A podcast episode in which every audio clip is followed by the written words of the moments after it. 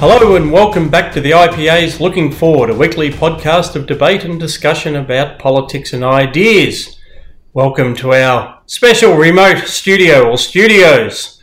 We've got a big lineup today. You'll never guess what we're talking about. It's coronavirus and its many manifestations, including the financial impact that we'll be bearing for many, many years to come. I'm Scott Hargreaves, editor of the IPA Review. Don't forget, this podcast is brought to you by the IPA. If you'd like to join or donate, please do go to ipa.org.au now. Uh, but first of all, let me introduce my co panelists for today. First of all, my co host from RMIT University, Dr. Chris Berg. Chris. Good morning, Scott. How are you? Good. Great to see you. If I could see you as such, um, I'm sure Saul will do a, one of those terrific cutaways It'll be like we're in the same room. It's wonderful. And also uh, joining from the Spencer Street bunker is Gideon Rozner, Director of Policy at the IPA. G'day, Scott. Yeah, hold up in Spencer Street, the towering inferno. uh, th- thanks so much for joining us. This um, uh, is it's been an amazing couple of weeks. Uh, really, uh, the first couple of weeks we were dealing with the pandemic. We've been talking about that on looking forward, trying to understand the way that health policy experts have been driving the debate uh, with sometimes devastating economic consequences. And here we are uh, talking about then the economic rescue packages and also further measures that have been taken by governments across the nation. But uh, Chris, the centrepiece of the federal government's economic packages has been the JobKeeper uh, scheme that's just been announced. Could you uh, cover a little bit of that for us? It has been, Scott. We're recording this on um, Friday, the 3rd of April. Turns out that the JobKeeper package was actually announced this week, but it feels like an age ago, such as the, the pace of. Um, uh, the pace of news at the moment. But the JobKeeper package, I think, is the centerpiece of the government's um, uh, coronavirus crisis strategy. As um, many listeners will know, it will provide a payment of about fifteen or of fifteen hundred dollars per employee to um, uh, large and small firms that have had significant revenue hits during the crisis. The argument behind this, and we should we should have a conversation about whether we think this is good policy or not. But the argument behind this is that the government is trying to hibernate or freeze the economy until the coronavirus crisis lifts. Now, I've got a bunch of issues with that and some pretty serious conceptual issues about the idea of freezing or hibernating an economy. But why don't I ask Gideon first? What is your first takeout when you heard about this policy? Um, uh, how do you think about it? And more importantly, how do you think about it as someone who's been opposed to government spending for most of their career? Yeah, since I was about 15 or 16, I joined the Liberal Party because I was the coolest kid on the playground. No, um, my first thought was just was just morose, abject, bitter depression. I mean, the the the scale of the debt into which we are being plunged for the sake of this was just. Uh, we will never pay this off. Never, ever, ever. I mean, we couldn't even pay off the, the Rudd debt, which looks small by comparison. Uh, as for the package itself, look, I, I begrudgingly accept the need for it on some level, and I am of the view that, or have been of the view that a, a job, a, a, wage subsidy of some form is better than chucking a whole lot of people onto the dole because, as it, particularly, it's a particular necessity in Australia because Australia has industrial relations laws that make it difficult, uh, more difficult than other countries, for people who have been long term unemployed to enter the workforce. And there are various statistics showing that if you have been unemployed for a year, maybe, God forbid, two years, it's very difficult to get a look in because it's a red flag. It might cause issues with fair work, uh, claims for unfair dismissal, and all sorts of things if the person ends up being a dud. Um, but all that said, look, I, is it realistic to expect businesses to go into hibernation? I mean, they, they might be able to pay people sit back, effectively a restaurant, for example, that was going to lay people off might be able to keep people on the payroll on this JobKeeper payment. But does that pay for other overheads? You know, rent is a bad example because commercial landlords are being shamed into not, or uh, indeed legislatively uh, forbidden from charging or from evicting tenants for uh, six months. But uh, the government can't pay every overhead of every business in Australia. This idea that we can put the economy into hibernation like a laptop and then jolt it back into life with a snap of your fingers, I, I just think it's unrealistic, and I think it's it's frankly a a, um, a convenient myth that circumvents the fact that we are shutting down our entire economy for, if the government's to be believed, six months. No, I think that's right. And the idea that you can, as you say, you put it into sleep to save the battery is an absurd claim. Uh, the the fundamental problem is that even if it was possible for the government to seriously freeze the economy, so keep everyone in place for six months, well, it, six months later, or even a couple of weeks later, everything will have changed. Um, uh, my colleagues at RMIT and I had a piece on um, uh, precisely this problem. It's very uh, a medium, and we'll put it in the show notes. Um, you cannot just freeze an economy and pick up where you left off because so much changes in the meantime. The economy is not a fixed, static thing; it's mm. an ever evolving thing, and um, the economy that the government is trying to freeze will not be the economy that they um, eventually allow to thaw. Because you know we will have gone through a pandemic. We will have had different tastes we will have had these huge changes in supply chains. There may have been a reduction in international trade. There may be um, really strong demand for some things and not other things. Um, it's just obviously absurd. But but having said that I, I on the to the point of the job keepers package i actually really struggle to think of what alternative model there is. Yes, we should be doing things like cutting red tape and we should be cutting taxes and all those sort of things, but those are always true.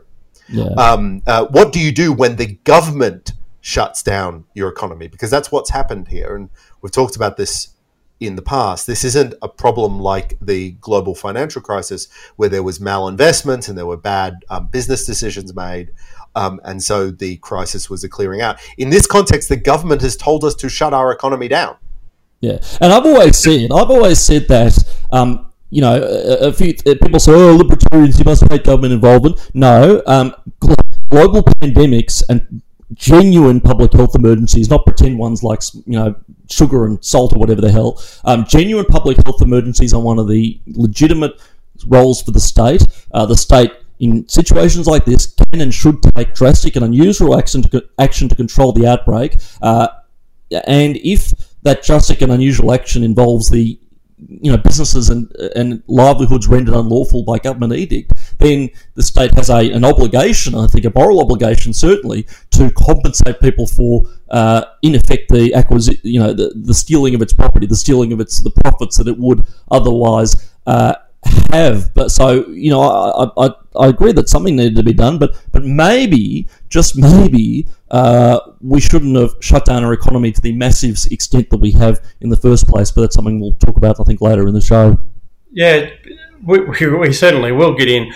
What what this brings to mind, uh, Chris? So is we've been talking about this over the last few weeks I'm looking forward, and and I, we've had some terrific feedback from from listeners on the on the episodes because we were trying to both think through the management of the pandemic and think through the management of the economy, and then trying to link them. Um, it's like uh, a, listener sent me a um, uh, a link to uh, good old Peter Senge's uh, book on systems thinking, um, which our tiny brains are at least attempting to undertake. And what's what's happening here? So, as Gideon says, conceptually, the, the JobKeeper system is a reasonable response because we believe in the dignity of work and something that keeps people's connection to the workplace, both provides dignity of work and the opportunity for that business to hopefully restart at some point.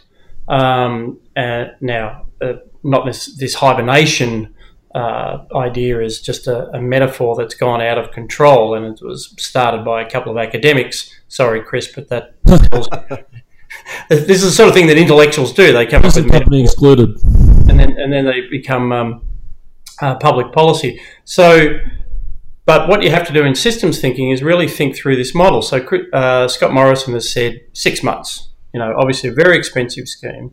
It's six months. But when you look at it in the context of the pandemic, we are in we have a paradox operating here, which I I don't think is being discussed, even when people talk about the difference between flattening the curve versus short, sharp shock or, or ignore it and hope it'll go away. That the more successful the current lockdown is, the fewer people in six months' time will actually have immunity. The better we are at the moment of containing the transmission of this virus, the more risk we will have in six months as opposed to some other kind of scenario in which it actually got out of control and um, uh, with and, and had done terrible things, but at least there was an immunity in the population. So my concern is that this very expensive scheme, which we can barely afford, uh, you know, 130 billion dollars. Can't afford it. We're borrowing money to fund the damn thing. That's right. We're on our way to a trillion dollars in debt, as IPA researchers showed, and um, and this is my concern that there's no thinking about how do you come out of this and what I, I find it very hard to imagine a scenario which in six months time the tap just gets turned off how will that actually work no it absolutely won't and there's almost no scenario that you can conceive outside just a absolute 100% vaccine in the entire population that doesn't involve a very slow staggered staged return to work. And on top of that, it's not just um, a slow, staggered stage to work, return to work in Australia. It's globally as well. I mean, we are, like everyone, deeply, deeply connected into global supply chains. And there is going to be some very, um, uh, uh, very, very different approaches. There's going to be some very differently timed returns to work. This is going to take a very, very long time. Now, I suspect, though, that our staged return to work will be sooner rather than later, um, in part because I just don't see how the economy can um, survive the uh, the the um, problems that we're throwing at it right now, but also because once you go into these maximum lockdowns as we have, then it's quite um, uh, it, it, it should be quite clear and quick to see whether they are functioning as as we desire. So hopefully, in the next couple of weeks, we can see a really um, clear response to the shutdown, um, and then we can start returning some people in more essential jobs to work in the cities and um, and towns around the world. That's quite right, Chris. Chris, the only uh, question I have over that is I don't I don't much like the language of essential and non-essential when it comes to the economy. Mm. Uh, I understand it in the context of the health system when you, where you talk about essential workers, but the economy is such a interconnected beast. Uh, for instance, we've seen lines of trucks now piled up at state borders. These are elementary aspects of interstate commerce. Where how's that goddamn toilet paper going to move around? I don't even know. I think it's made in Victoria. Does that mean that in far north Queensland they're not going to have toilet paper? So um, we must and this is the thing. No thought. I've got a I've got a piece which I hope to have published soon. You're not the only one writing away furiously, Chris. Um, making the point that all of our best and brightest minds are currently working out how to lock Australia down. That's actually the easy bit, as we've seen. It's a complete ratchet effect. You know, every every notch moves forward quite easily, there, but there's no plan for getting it back. Um, we should have the best and brightest minds working out how can we bring people back to work in a managed risk environment because it'll be only about managing risk. There is no zero risk environment here. Um, we are going to have to bring people back to work in an environment where, absent some kind of miracle cure, um, people are going to be at risk of this damn thing um, because otherwise, uh, as we've discussed, there won't be an economy to come back to. No, that, that, that's right. And what we're going to face is um, once we go off these JobKeeper supplements, or once the people are on these JobKeeper supplements, the government releases the support, I think that is one of the most dangerous times for the economy because that is when we realize that those um, firms that we've been propping up through government funding, well, they don't really have customers, or tastes have changed, or the needs and demands and preferences have changed. There's going to be a very um, uh, a very bad economic adjustment or very challenging economic adjustment because of the disruptions of the of the pandemic. Of the pandemic. And I might also say, Gideon could perhaps jump in here. Uh, the other thing that's just occurred to me uh, is politicians manage to their performance measures. not ours, not not those of voters. And one of the performance measures and what, what gets measured, gets managed, is the unemployment rate. Yeah. So imagine the scenario in which hundreds of thousands of people who've been supported in their employment relationship uh, go from being on the JobKeeper uh, system uh, to Newstart and actually show up in the unemployment figures as they fill out the ABS surveys and and the unemployment rate which looked like an already horrible sort of 9% suddenly goes to 14%. And uh, so the incentive for the politicians will be to avoid that date. We've seen in the past how they will shift heaven and earth and fiddle figures and change definitions so as to keep the headline unemployment rate down.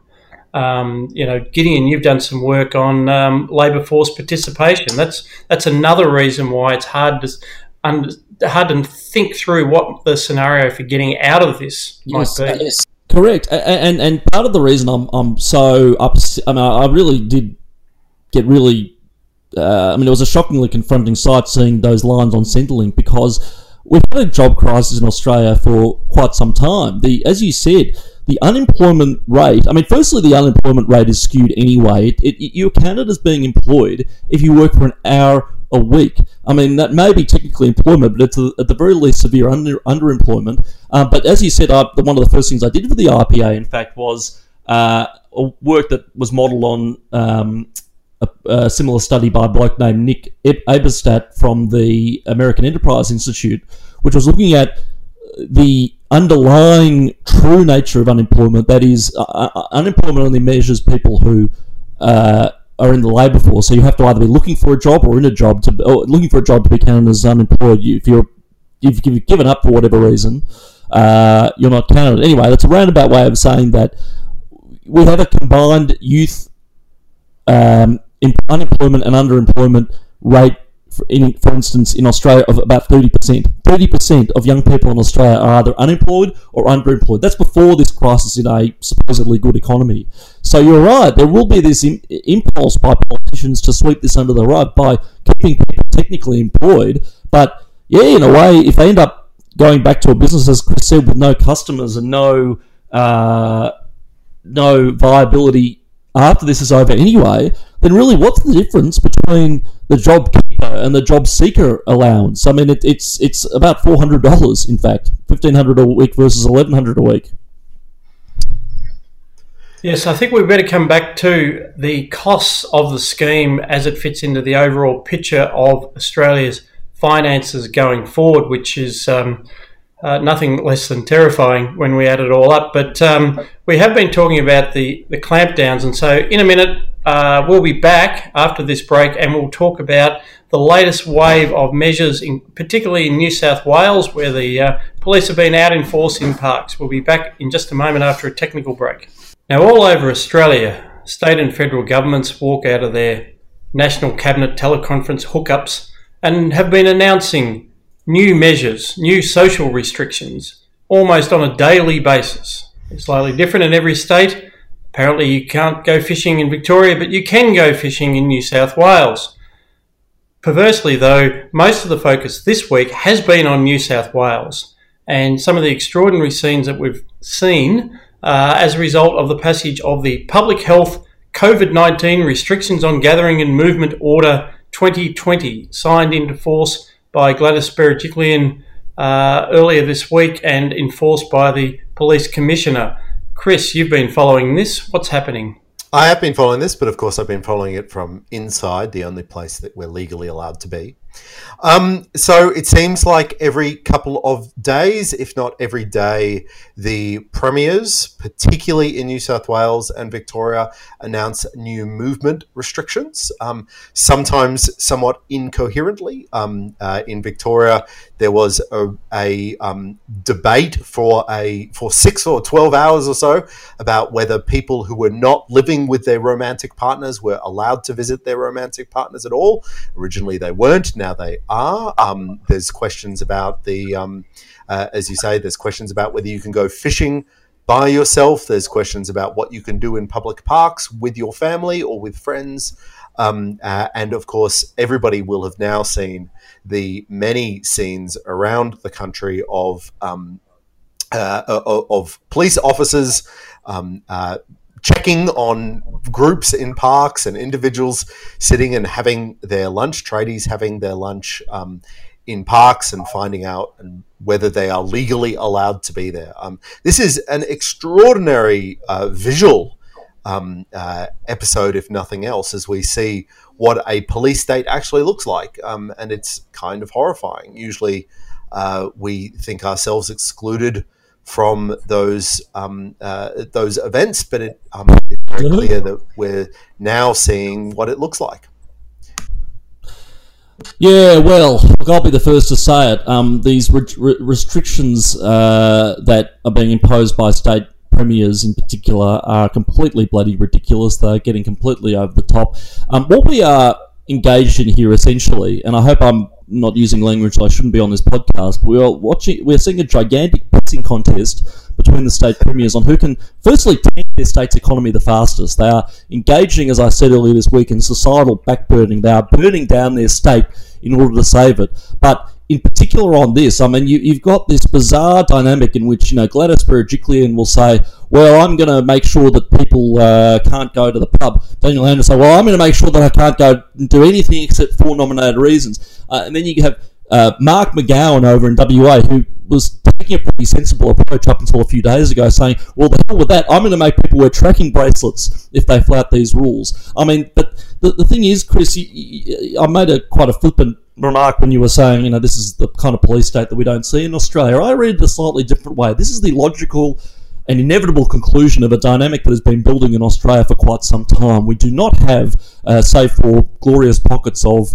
uh, intelligentsia in the media like the IPA and so on, the, the, the suspicion of authority that we really should. Certainly not the suspicion of authority that is, you know, sort of mythically baked into our cultural DNA in songs like Waltzing Matilda and so on. We have paved the road for this with every single um, example of government overreach and threats to our liberty that seem small and insignificant but are like the old frog in the pot boiling uh, metaphor. Uh, we have paved the road for this with every single uh, speed limit that was unduly reduced for a stupid bloody reason that won't make a difference to road safety. That we've sort of said, oh, well, if it's in the interest of safety, we'll go along with it. We've paved the road um, for it with every, uh, every, every jacking up of liquor license fees, every lockout, every um, uh, you know small inc- every tax hike, every small incursion into our liberty. Uh, we have blindly accepted in most instances. Uh, and if there is a silver lining to this whole catastrophe, and maybe there is, it is that people are going to develop a, a suspicion of authority. People are going to say, hang on, who gave police the powers to, you know, tell me to drive up to me in the middle of a park and tell me to move on if I'm reading a book by myself. We did. We stood by when the enabling acts under these obscene regulations were um, uh, made. Uh, every time an enabling act like that was passed, we, we paid no attention. Now we've learned a very, very bad lesson. No, yeah, I think that's, that's right, Gideon. And I, I, like to think of your silver lining. I'm, I'm actually going to cling to that. Mm-hmm. The idea that to cling you know, to something. Uh, the, the young the, the, younger generation in Australia, the um, uh, there might be members of the IPA's Generation Liberty program uh, who, who've thought about these in mainly uh, theoretical terms. You know, what might a police state look like? How does it actually come about? These kinds of things. They might see this and actually understand, oh, that's what it's like. I mean, we've also seen, of course, uh, the army called out to help. Uh, in and uh, you know they're tremendously disturbing images. I think one of the things though is um, some of the measures are actually about enforcement of invest- uh, existing regulations, and uh, I have some sympathy with uh, police being uh, asked to more strongly enforce regulations, uh, say for self isolation. Uh, many of the, the arrests in New South Wales yesterday, which they published a list of, were actually for people who'd been repeatedly warned. but were nevertheless out and about. I suspect there's alcohol and substance abuse problems tied up with that. And um, uh, but in other but this is where the bureaucratic state, the, the police state starts to work, additional rules that are impossible to follow and take leave of common sense. And I think there's also an anger in the Australian community, although those who are angry about it are angry. One of the reasons why they're angry is while they were dreaming up rules about you're not even allowed to sit on a park bench, uh, these kinds of things, um, that we moved from the realm of uh, things that could be reasonably held to prevent transmission of disease, such as, say, closing down um, restaurants on a temporary basis, into things where there just simply is no conceivable way in which viruses can be transmitted. And the more and more rules that you have, the less opportunity people just have to use their common sense. Australians are not stupid. I think, Scott, one of the really important things to think about when we assess these policies is the fact that we're um, it's like we're watching from out the back of a moving car.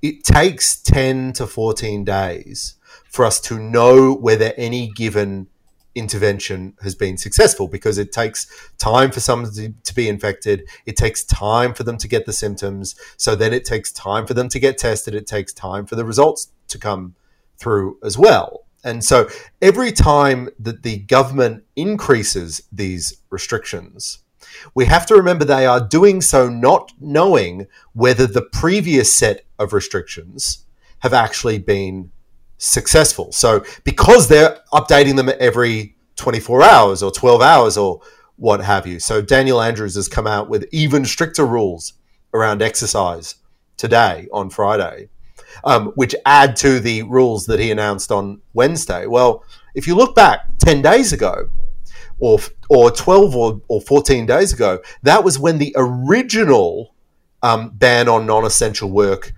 came in. That was when the original cancellation of school came in. We're only now seeing the results of that.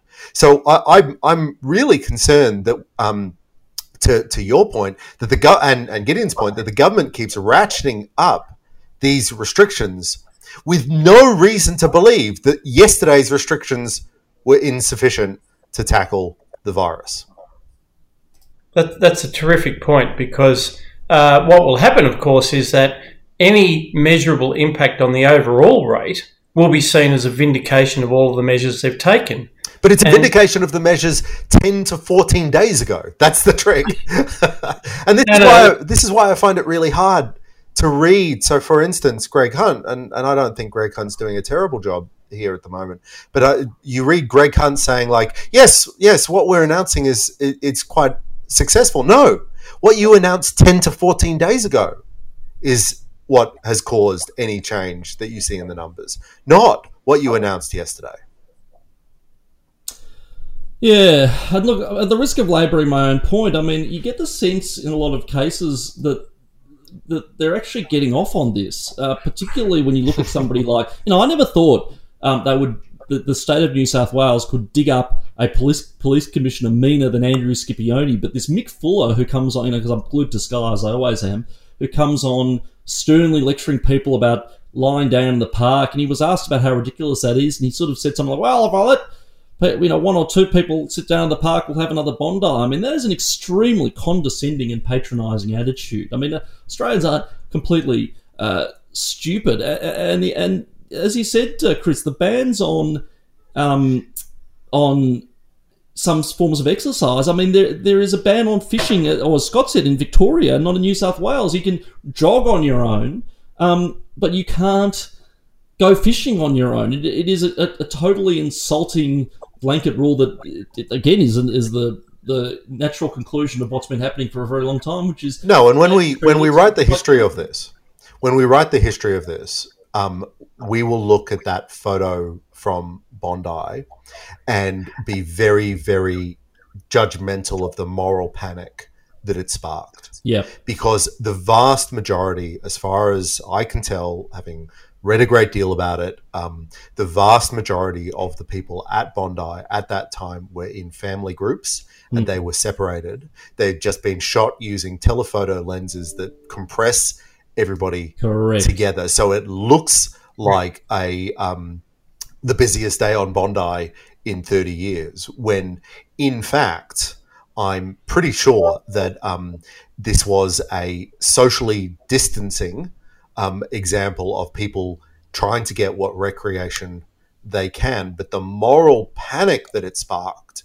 and the policy consequences of those couple of photographs and the couple of bleatings on Twitter have left us with these scenes of cop cars driving through state parks, hunting down people having a sandwich quietly by themselves. I think it it is an extraordinary instance of a, um, uh, a, of an Australian moral panic, and it does go to show, to your point, Gideon, everybody in Australia thinks that we're cops. We all think that we're cops mm. trying to police each other. Well, that, yeah, that's I, been a great um, piece about that written by um, Miranda Devine, which is people are just again getting off on this uh, phenomenon of being dibber dobbers. It's almost like a kind of virtue signaling, and and the other piece that's very interesting is Annelise Nielsen, the Sky uh, uh, anchor and journalist, wrote a great piece for the Oz about what it's like as a single person being holed up, and somebody in her, in her case who can actually leave the house to go to her job to be a, a reporter. I mean, people trying to do what they can to keep some human connection get this angry howling down of stay the f home, stay the f home. What are you doing? You're killing grandma. In, in such a way that is is totally divorced from the reality of how this actually is likely to spread. The, the, the other thing is, I just want to come back to Chris's point because, um, hey, I'm a conservative. I, I, I, have nothing but respect for the police force, but uh, the original tradition that we have in Australia, you know, all dating all the way back to you know Robert Peel setting up the original bobbies, is that you know the police are part of the community and I think what this has done is is completely rip away that fiction. I think it still exists at the level of the individual constable out on the street uh, trying to apply his or her common sense. Um, but police command, like you know, sort of all the elites in this country are just totally disconnected. And I think Gladys Berejiklian will stand condemned for essentially delegating not the enforcement of laws, but really the way uh, the whole, the whole tone of enforcement um, uh, giving maximal discretion to Mick Fuller. He's now managing all kinds of things in New South Wales, and this is not a community policing model. Uh, this this is a model of you know I will show you who's boss. Uh, I'm not saying this is South America, uh, but these are the sort of uh, the way the police forces operate in countries where there's no sense of connection to the community, and uh, and we observe that perhaps the um, the relative shortage of actually arrests as opposed to all the move on, move ons is probably the individual constable just not being at all comfortable um, uh, with enforcing these goddamn regulations. You've raised an interesting point, and that's one of the things that'll be, you know, that the coronavirus might change, which is the there's been this tendency in Australia where you do look, you do have to respect police, much as I, I think they sometimes make operational mistakes, to put it mildly. Uh, look, these are people who put their lives on the line for public safety, and Australians rightly have a, a respect for uh, the police force um, and, and, and what it does and, and its role in a ordered society, but that too often gets conflated with the need to go along with each and every instance of power that police and indeed other law enforcement agencies, particularly around terrorism, uh, want. You know, oh, if you don't support these powers for police, you don't support the police. Oh, how can you not support the? So I hope after this we're able to divorce respect for people who genuinely provide a, a necessary public service and do make sacrifices with the need to have legal oversight of those things. And in particular, I really do hope that people look at the behaviour of individual police members driving up to um, men and women lying in the park and, and, and moving them on I hope they look at that and then think, hmm, is it really such a good idea to give police the power to strip search children at music festivals? Do we really um, trust each and every member of the police force to know when it's appropriate to strip down a 12 year old girl and make her um, squat and cough? Uh, these are the questions we have to now consider uh, in the wake of this. It's sort of put a, a, distant issue for a lot of people on, on the public radar and the public consciousness. But, uh, but I think I, I think that's right, and um, we should always. It's not enough to pass a law. You've got to think about um, how that law will be enforced by um, uh, by a panoply of people, some good, some bad. But I don't think that we should um, ever uh, ignore the ultimate responsibility held by the political class or by our elected politicians for choosing to require the police to enforce these sorts of laws. And again, it just comes back to this fundamental problem that I don't think that they know whether um, their previous rules are working. So I, I, I, wouldn't want to be a politician right now. I wouldn't want to be an elected leader because this is one of the most challenging policy issues that the governments at all levels of government have ever faced. Um, certainly, not just in our lifetimes, but arguably in the last hundred years.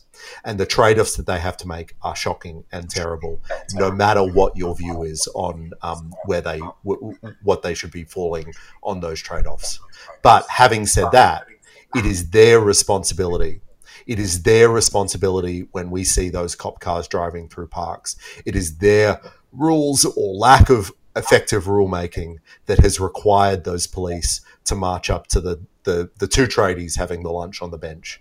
Um, uh, it is their responsibility, and um, for the police who, um, for instance, uh, have been interrogating people who have been reading a book in a park, it is ultimately our elected politicians' responsibility for those um, uh, enforcement actions. Yes and no. I mean, I don't think it's their responsibility to, you know, apply the laws in ways that are objectively absurd.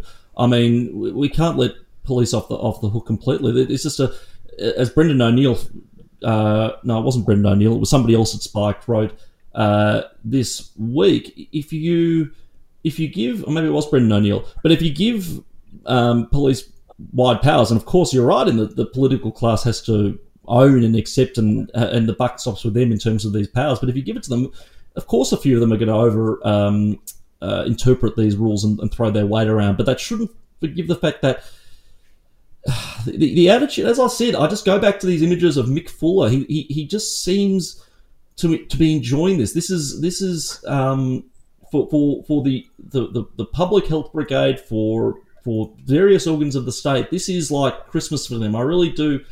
Maybe not consciously even, but this this this impulse to control human behavior, to to control the the the, the, the micromanage yeah.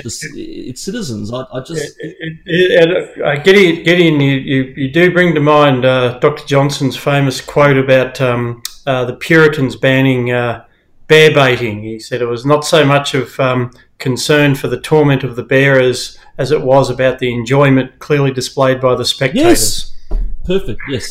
Very apt. that, that's the world we live in. Uh, we will be back with more looking forward after this short break. Welcome back. It's time for the reckoning. We're already seeing the economic costs mount up. In our first segment, we spoke about the JobKeeper program, but just before I asked Dr. Berg, uh, the uh, Doctor of Economics, I think, uh, we're gonna. I'm just going to read out some of the things that we're talking about. Uh, there's been a 40 billion dollar discretionary set fund set up for the finance minister. Uh, there's 14 billion dollars worth of uh, wealth, extra welfare payments that have been authorised uh, for students, for Newstart recipients. Um, we're looking at uh, 31 billion dollars worth of programs for employers, not counting uh, the uh, JobKeeper program, but they're about temporary relief for distressed businesses. Um, we've got accelerated depreciation allowances um, uh, accelerated write-offs. Uh, we've got a pro- billion-dollar program for the for the regions, nearly a billion dollars for airlines and airports. Uh, what else have we got? We're guaranteeing loans for small businesses. Uh, that's another twenty billion dollars. Um, uh, fifteen another fifteen guaranteed for lending. Uh, nearly another billion dollars for Medicare um, $1.3 billion deal with uh, private hospitals. Uh, so that's just the Commonwealth level. And um, of course, the JobKeeper program itself is estimated to cost $130 billion over this financial year and the next one. Chris. Well, th- thank you, thank you for such a warming. Uh, the famous phrase "a billion here, a billion there." Soon you're talking about real money. Yeah, yeah. Um, uh, look, this is this is a this is obviously something that we're going to be paying for for decades. When, however, I see these announcements come through, the thing that is actually more worrying, I think, than the individual price tags of the policies themselves is that a lot of these policies are going to be really hard to get rid of once the crisis is over. So even if, let's imagine there's this immediate go back to work moment, we decide in November that coronavirus doesn't exist anymore, and then we can all go back to work and we can shut down um, these big spends. I don't think we will shut down these big spends.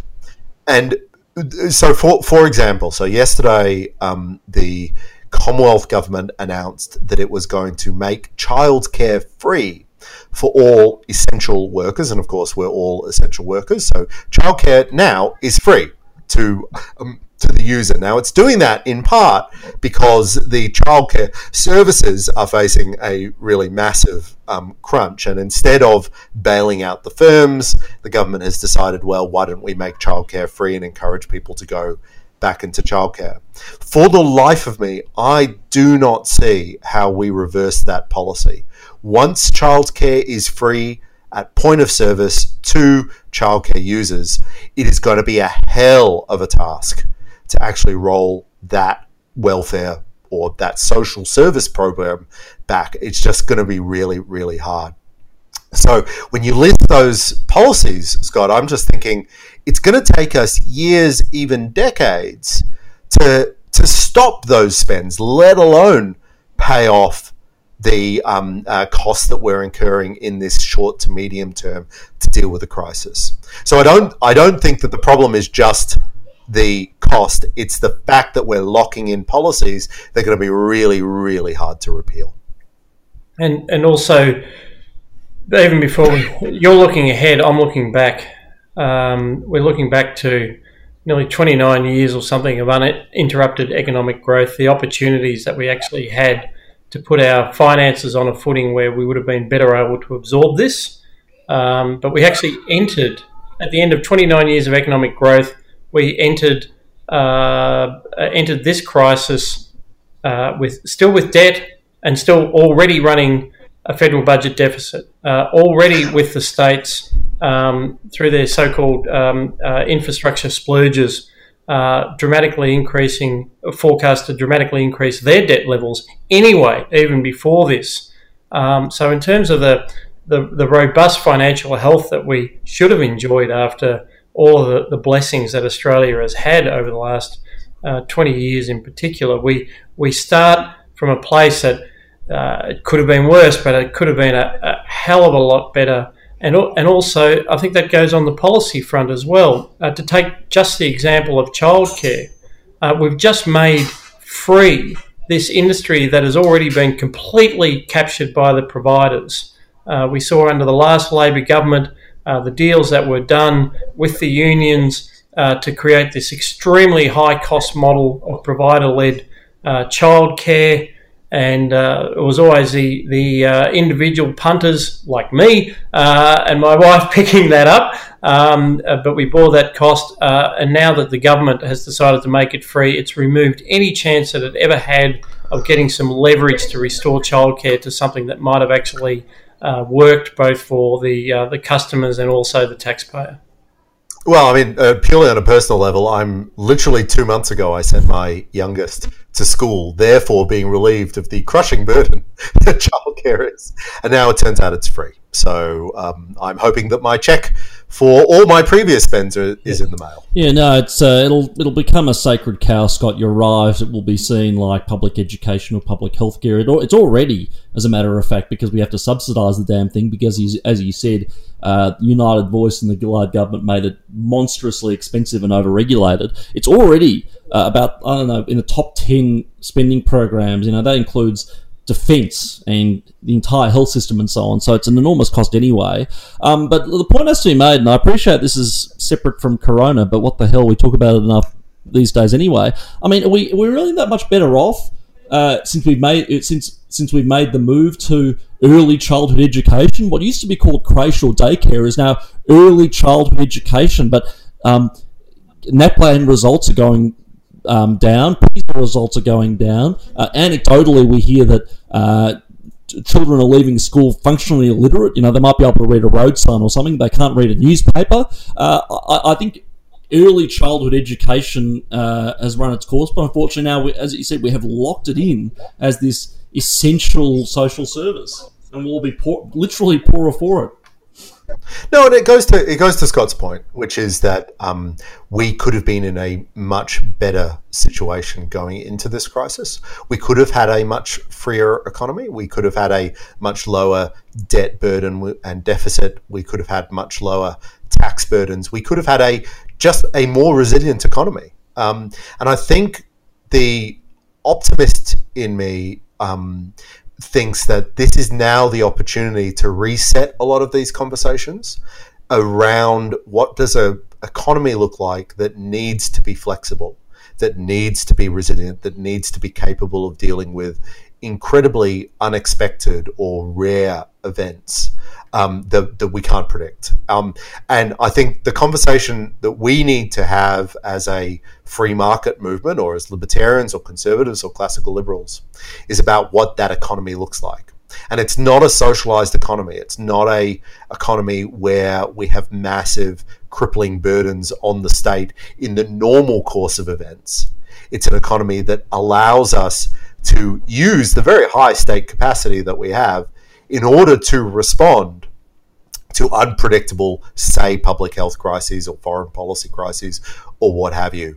But um, otherwise, is focused on making sure we are as rich as possible and therefore as capable as possible to deal with these unexpected events. Yeah, and look, that's an interesting contrast because um, you you one of the other things, one of the, the few good things to come out of this is that the government, particularly state governments, are waiving various taxes and fees and so on. It, like even liquor licensing is being waived. I mean, I, can guarantee you now that that will not last post this uh, this crisis. They'll whack that on as soon as they possibly can, aided abetted, I might add, by big public health and all the other villains who don't want to even do it as a re- revenue raising uh, measure, but to uh, you know stamp out problem drinking and so on and so forth um, to the extent that works. I not at all. No, but- I, I, think that's right. And what we're seeing is um, some covert deregulations.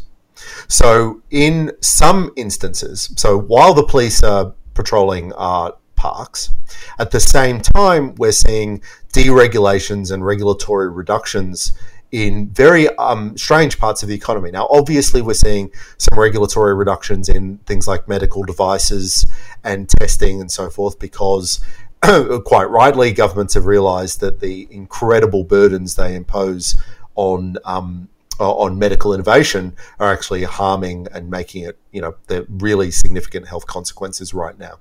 But we're also seeing regulatory reductions in other areas as well. So the Australian Prudential Regulatory Authority has decided that it's going to um, ease capital standards on banks for the um, duration of the crisis, or it's going to allow banks to dip into those capital, whereas previously they would have um, required them to hold more capital against loans. We've seen the Australian Securities and Investment Commission um, pull back a lot of its most intrusive surveillance programs. And I suspect the longer that the crisis goes on, the more we're going to see a standing down of some regulatory agencies as everybody focuses on well, how can we maximize um, employment? How can we maximize growth in such a stressful time. Do, now, do you really I so? think do you genuinely believe because that by that logic, then they would uh, the, the, the regulators would take their foot off the throat of private enterprise after this is over. Um, because the point that we've been making at the IPA is that um, if if if land tax and licensing fees and payroll tax in particular are so economy crushing in bad times, and surely they're bad for the economy in good times as well. Oh, that's that's absolutely right. But remember, to, to the to the first point that we've made on this conversation today, is that there's not going to be an obvious divide between the bad times, which we're living through right now, and the good times. Yeah, because the good times, the introduction, the unfreezing of the economy is going to be very, very disruptive and it's going to have a lot of um, economic challenges. One of which is a lot of the people who've been frozen in place, their jobs are not going to survive in the unfreezing moment. So we're going to have an employment crisis. We're going to have a economic growth crisis. We're going to have a consumption and demand crisis. We're going to have all of that the moment the government steps off the brake. And that is the moment in which I think that we need the deregulation. That's, yeah. I think, when we will need the lowest taxes and the least government intervention in the economy. Yeah. That's so to, when to, we need the market to kick in. To play back what you were saying, Chris, um, you were uh, earlier this week offline talking about the uh, the Scandinavian model. I think it was Francis Fukuyama that said that the um, the job at the end of history is getting to Denmark. And uh, yeah. your point was that the, the Scandi model is, is that of the welfare state, uh, but with free enterprise actually given uh, the opportunity to go and do its thing, uh, which is uh, creating the wealth that allows the welfare state to happen. And what we've got in Australia now is, is, is perhaps the worst of all possible worlds. We've we've just taken tremendous strides. You know, it's, it's like Clement Attlee couldn't have been prouder of the steps that we've taken the last few weeks to have created a, a welfare state in Australia um, but it hasn't been the focus. And uh, at the intellectual level, I'd say, I mean, it's happening in the real world, of course, because it's driven by necessity. Uh, the Australian, uh, like for instance, there's been an intellectual debate uh, started by um, uh, uh, Katrina Grace Kelly and others say for a while that enterprise bargaining is dead and should be just taken out of the back of, behind the shed and shot and no one was paying attention. But uh, the Australian Mines and Metals Association, for instance, has come out and said exactly that. Uh, we've seen uh, Iain Ross at the Fair Work Commission uh, injecting uh, immediate flexibility into a range of awards. So we're potentially back to a system in which uh, the Fair Work Commission's completely back in charge. EBAs are actually just seen as things which have done nothing but add cost to business. And that if you could have more flexible and relevant awards, um, then uh, that's in the interest of both workers and you know what, what's left of Australia's employers. So uh, the the scope for a, a, grand bargain, if you like, is there, and that, and that's why uh, people who actually believe in markets and understand wealth creation need to be at the forefront of that.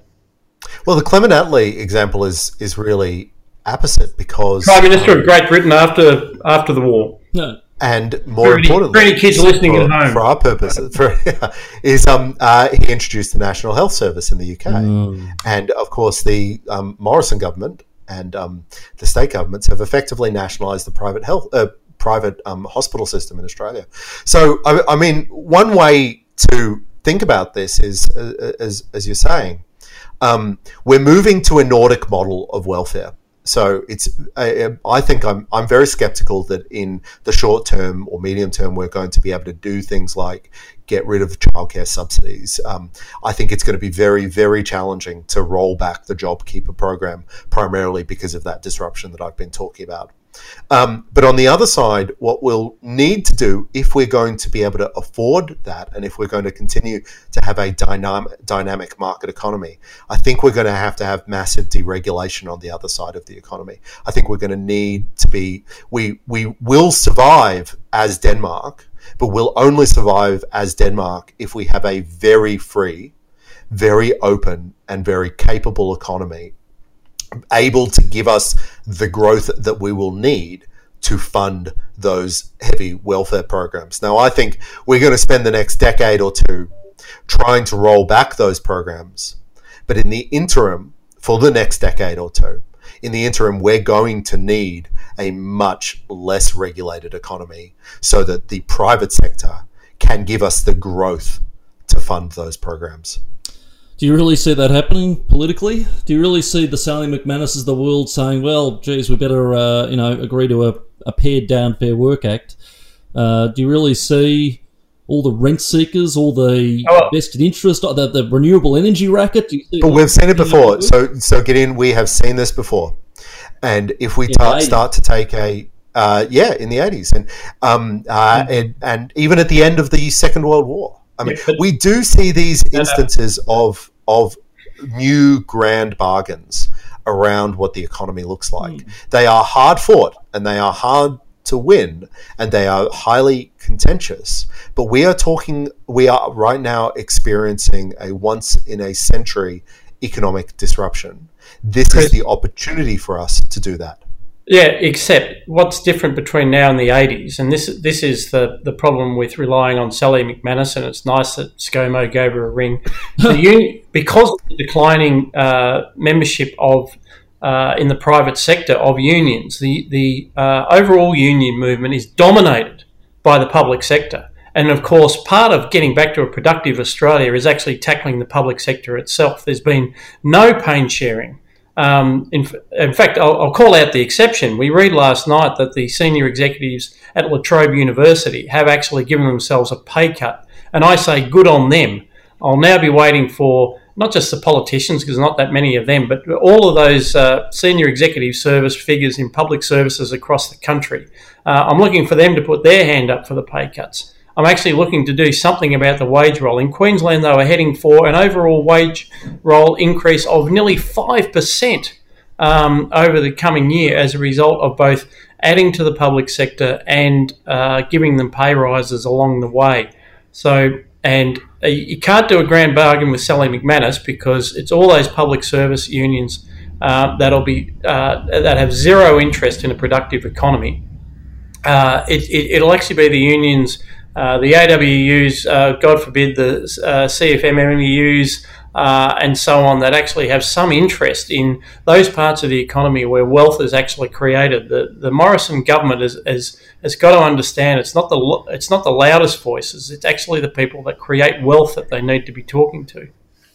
That's right, and that's what we are going to be facing for the next decade. I mean, this is uh, we have a already a vision of what the free market movement has to do for the next 10 years and it's rolling back.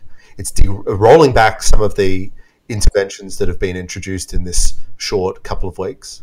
It's um, deregulating the economy so that we can afford those interventions and it's rebuilding the economy so that we're in a much better position to deal with the next crisis regardless of what that crisis is and we can certainly expect one. We'll be back with more after this break. That's enough about social and economic Armageddon. We have come to that part of the program where we share our books and culture picks, what we've been reading, watching, and listening to. Chris, what have you been escaping to? So I have been very much escaping. I have, um, uh, or we have been watching because my wife um, has has required that I watch this show, um, a romantic comedy anthology um, on Amazon Prime called Modern Love. I don't want to defend this very much because it is very, very light watching, um, but it is light, uh, light entertainment for dark times. So I thought it was worth briefly talking to the audience about. So what it's it's based on a weekly column with the New York Times, which has a um, reputa- uh, the Modern Love column, which has a reputation of um, uh, some unusual relationship advice. Um, and some unusual stories about relationships with uh, people who, who have, let's just say, non-traditional structured families. Um, you know, polyamorous people, lots of um, cool. um, lots of uh, complex love adoption stories, and all that sort of thing. So there's a lot of love is love going on. Um, uh, the show, I was just trying to think what it reminded me of. It actually reminds me of Love Actually. Um, because it's um, it's vaguely comic, but it um, is saccharine sweet, and with the exception of just one or two sad stories or one or two more thematically heavy stories, which make it at all watchable. This is my critique of Love Actually. While we're at it, there's only one, if it wasn't for the fact in Love Actually that um, uh, one of the characters is cheating on his wife that would be a completely unwatchable show, a watchable movie because it, it needs some darkness in there. It needs some um, energy in there to, to give it a bit more a, um, a, a, a, bit heavier themes. But nonetheless, anyway, I'm not sure I recommend this show, Modern Love. It's on Amazon Prime, but you know I have been watching it, Scott, and I thought it's important that we share all parts of our life with our looking forward audience. Well, you can overshare, Chris. You can overshare. You can overshare, and you know I haven't written into this story, and and I have a reasonably traditional heteronormative life. Well, I might just elevate the tone for a little bit. Um, please, please uh, do. because I uh, I have been trying to find ways to um, uh, different ways to escape, and uh, in those times when I have difficulty sleeping, I've been um, going back to uh, Thomas Thomas Babington Macaulay, the famous 19th century historian, writer, and uh, administrator, and uh, his five volume history of England. I must admit, Chris, I'm nowhere near having read five all five volumes. yeah, but um, was, I I, have think, it been dipping. big effort reading Tombs of the English and their history a couple of years back, but that's uh, gargantuan. Yeah, yeah, no, no, no, nowhere near that at the moment. Um, uh, but uh, it's a great thing to dip into because uh, he's a terrific writer. He, his intent basically was to combine, you know, the, the cadences almost of, a, uh, of uh, you know, Gibbon's uh, decline and fall of the Roman Empire and, and you know, uh, terrific Baroque sentences and, and bringing the, bringing the characters to life and all this kind of thing, whilst you know having a lot of facts and figures in there. And um, uh, it, I thought it was relevant for two two reasons. One of which is you know the bits that I'm reading are really about the lead up to the Glorious Revolution, uh, when the Stuarts, uh, Charles II, and um, and then uh, King James uh, were centralising power in their own way, and James in in particular uh, tried to overturn the, the settlement that Britain had reached, and it led to the Glorious Revolution, uh, the installation of the Hanoverian kings ultimately, and uh, and the Britain uh, that was created in the 18th century and led and was really part of our heritage. And um, uh, for instance, he talks about uh, the establishment of the writ of habeas corpus, uh, which was one of the things demanded by Parliament uh, of Charles II and, and granted on the 26th of May 1679. Uh, he also said that on that was a red letter day uh, because that's the day the original act that restricted publishing and required works to be licensed actually expired, and because Charles had just called an election, that act lapsed, and so England had a free press for the first time. So writs of habeas corpus um, uh, in, in that time, free press, and then you know the Bill of Rights after the Glorious Revolution. I feel like you know maybe maybe a future Macaulay will look back and say that the sort of the golden age of Anglo-Saxon liberty was you know um, six, 1688 to um, uh, to 2020. Uh, that, Well, that, that is a that is a remarkable way to interpret what is the classic work of Whig history, the Whig, Whig history that um, uh, is unfairly caricatured to suggest that everything tends to get better over time, or at least the arc of history moves towards a sort of liberal constitutional order um, with the rule of law and um, uh, and, and, and individual rights and even economic freedom. And so you're reading Macaulay thinking to yourself, like, yep, the Whig, Whig view of history, it did get better for a while. And now, Yeah. now it's going all the way downhill. so it's the rise and fall of Whiggism is the uh, the history that will have to be written by one of our uh, generation uh, Liberty members when they when they graduate with their things things inevitably get better until suddenly they definitely don't. They can write it from house arrest or from some sort of public health gulag that we'll end up with after this is all over. it's a cheery thought, and uh, you, I think Gideon, you will definitely be first up against the wall when the revolution comes. I'll be I'll be the first political prisoner for the almighty uh, you know um, medicoocracy that we'll up, live under very soon. Um, yeah, so I have been reading a book that the great Anthony Cappello sent me um, a little while ago. Again, one of the perks of this job is you get showered in free books. So it's a book called Zionism: A Concise History by Alex Ryvchin. Um, it delivers exactly what it promises. It's it is a concise. You know, the book's only 200 pages, but it is a very engaging history of Zionism and and interesting.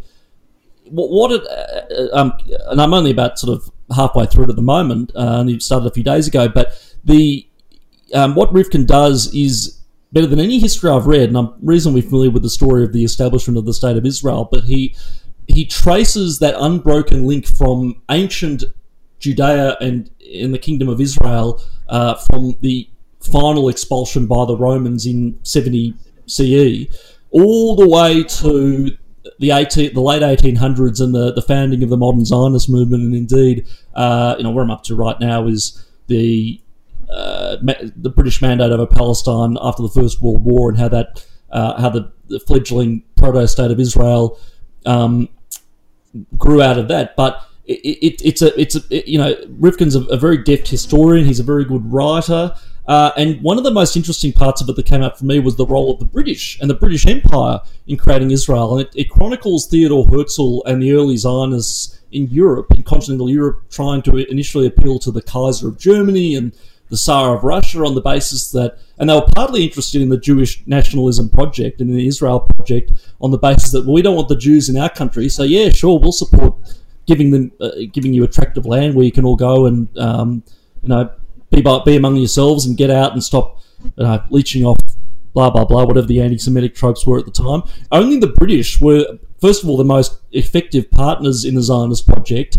Um, but secondly, only the British were interested in Zionism for the right reasons. And uh, Chaim Weizmann, a British chemist who, in, who invented mass production of acetone, which helped the Allied war effort in World War One, was able to get uh, all these audiences with people like Winston Churchill, who was some government minister at the time, and some of these people who Weizmann was explaining Zionism to ended up in tears um, because it resonated with the British idea of, of self determination, of of um, uh, of basic rights, of of and of the, the, the I guess the Christian ethic of um, returning Zion, which gave us indeed the Christian Zionism movement. So a very very uh, interesting book and something you know that'll be a sort of a square peg round hole effort for me writing a review to, for the IPA review. You know, linking Jewish nationalism with ideas of liberty and freedom, all the rest. But uh, that work or that challenge has been made very very easy by uh, Ryvchin's excellent historical chronicling of, of uh, the two millennia of Jewish nationalism. That does sound like a, a fascinating book, Gideon, and uh, it reminds me of a book I read by uh, Michael Oren, who uh, was born in America, uh, shifted with his family to Israel, and later became ambassador to America. Mm. And he talked about Americans' uh, th- deep interest in Israel over uh, virtually since its founding, at least th- those who were manifested by the uh, an Old Testament, uh, the, the, Christians who were manifested by this Old Testament interest in uh, in the ancient land of Israel and were very supportive, ultimately, of Zionism. And and it's it, it's amazing just how um, lucky in a sense. It's not often you get to say that about the uh, uh, Jews in history, but um, to that uh, to go from a world dominant power like uh, Britain, uh, and then for the uh, the torch to be passed to America to go from one essentially philo-Semitic country to to another, mm. which gave them the chance to establish themselves and. And now they can sort of do it on their own, but they really needed that help at the at the start. Yeah, well, they needed they needed a colonial power to actually grant the land because it was at the time of modern Zionism's birth. It was under the control of the Ottoman Empire, the Turks, and it was yeah a twist of fate that uh, the British, who had already committed to actually building a Jewish national home in that area, were given the mandate over what was then known as Palestine. Uh, so yeah, if it had ended up in the hands of the French or something, history could be very very different. Right. Exactly, yeah, and that that was under the League of Nations. Remember that? That's true. Yeah. Goodness. Um, no, it does sound like a good book, and I look forward to you reviewing it for the winter edition of the IPA review, Gideon, because Absolutely. we. Uh, because uh, notwithstanding uh, pandemics and other things, the IPA review rolls on. Show must go on. Yes, the autumn edition is uh, being put together as we speak and uh, should be out soon, and then we'll roll on into winter. Uh, you will, of course, if you're a member of the IPA, get that in your mailbox. If you're not already a member, go to ipa.org.au uh, forward slash join and uh, get around our work, and you'll see some of the tremendous range of uh, commentary and columns. Uh, and analyses and research that we've produced about this pandemic and its consequences, both economic and social, uh, over the last two weeks. You can read uh, Gideon's um, uh, email to members, which I thought was terrific as well. Gideon, another great piece of Gonzo reportage from the from from the front. It, it was actually, um, yeah, I got your email, Scott. Sorry, I haven't replied to you yet. Um, but yeah, it was it was a little bit gonzo. But my inspiration also for that was um, the style of Louis Ferdinand Céline, who wrote one of my favourite books, of all time, and the one of the, what I call the the misanthropist manifesto. It is the most savagely crackling, bitter, angry rant of a novel, but absolute genius. So uh, yeah, that's my second culture pick, I guess. And you thought and you thought you'd apply that to the pandemic. yes, it's made me bitter. No, what's it? Uh, we honor the on great. today. Yeah, first first rule of composition: honor the greats. Here, here. Very good. Uh, you have been listening to Looking Forward, a product of the IPA. I'd like to say a big thank you, first of all, to my uh, co host, Dr. Chris Berg from RMIT University, Thank you, Scott. Uh, Gideon Rozner, the Director of Policy at the IPA. Thank you, Scott. Big thank you also to Saul, uh, who's been managing the recording, and Josh, who'll be managing the editing, and and also my uh, my my local uh, um, my local producer Wendy for her assistance during the pr- production of this program. We'll be back with more looking forward next week.